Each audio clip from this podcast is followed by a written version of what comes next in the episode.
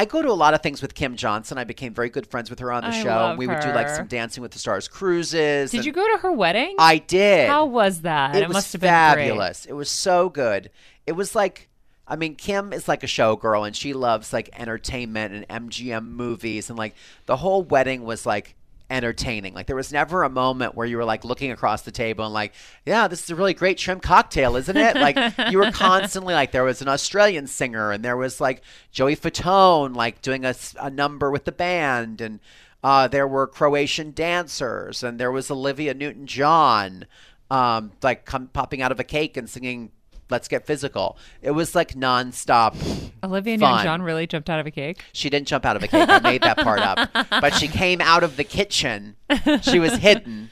Um, and then I, I was the MC because they have MCs at Australian weddings. So like, she was like, "Yeah, would you be my MC, Carson?" And I was like, "I what is I, what does an MC do? I don't. I've only gone to boring Lutheran weddings in Oh Pennsylvania, where I'm God, from. Um, but you have an MC, and they kind of introduce everybody in each segment and." See, the this different is, this is amazing because Kevin used to say that that's what he wanted at our wedding. He wanted an announcer. Yeah, that's this what they stuff. have. Why wouldn't you? Totally. Wow. No, it makes sense because you're kind of like guiding the guests through the evening. So um, it was super fun.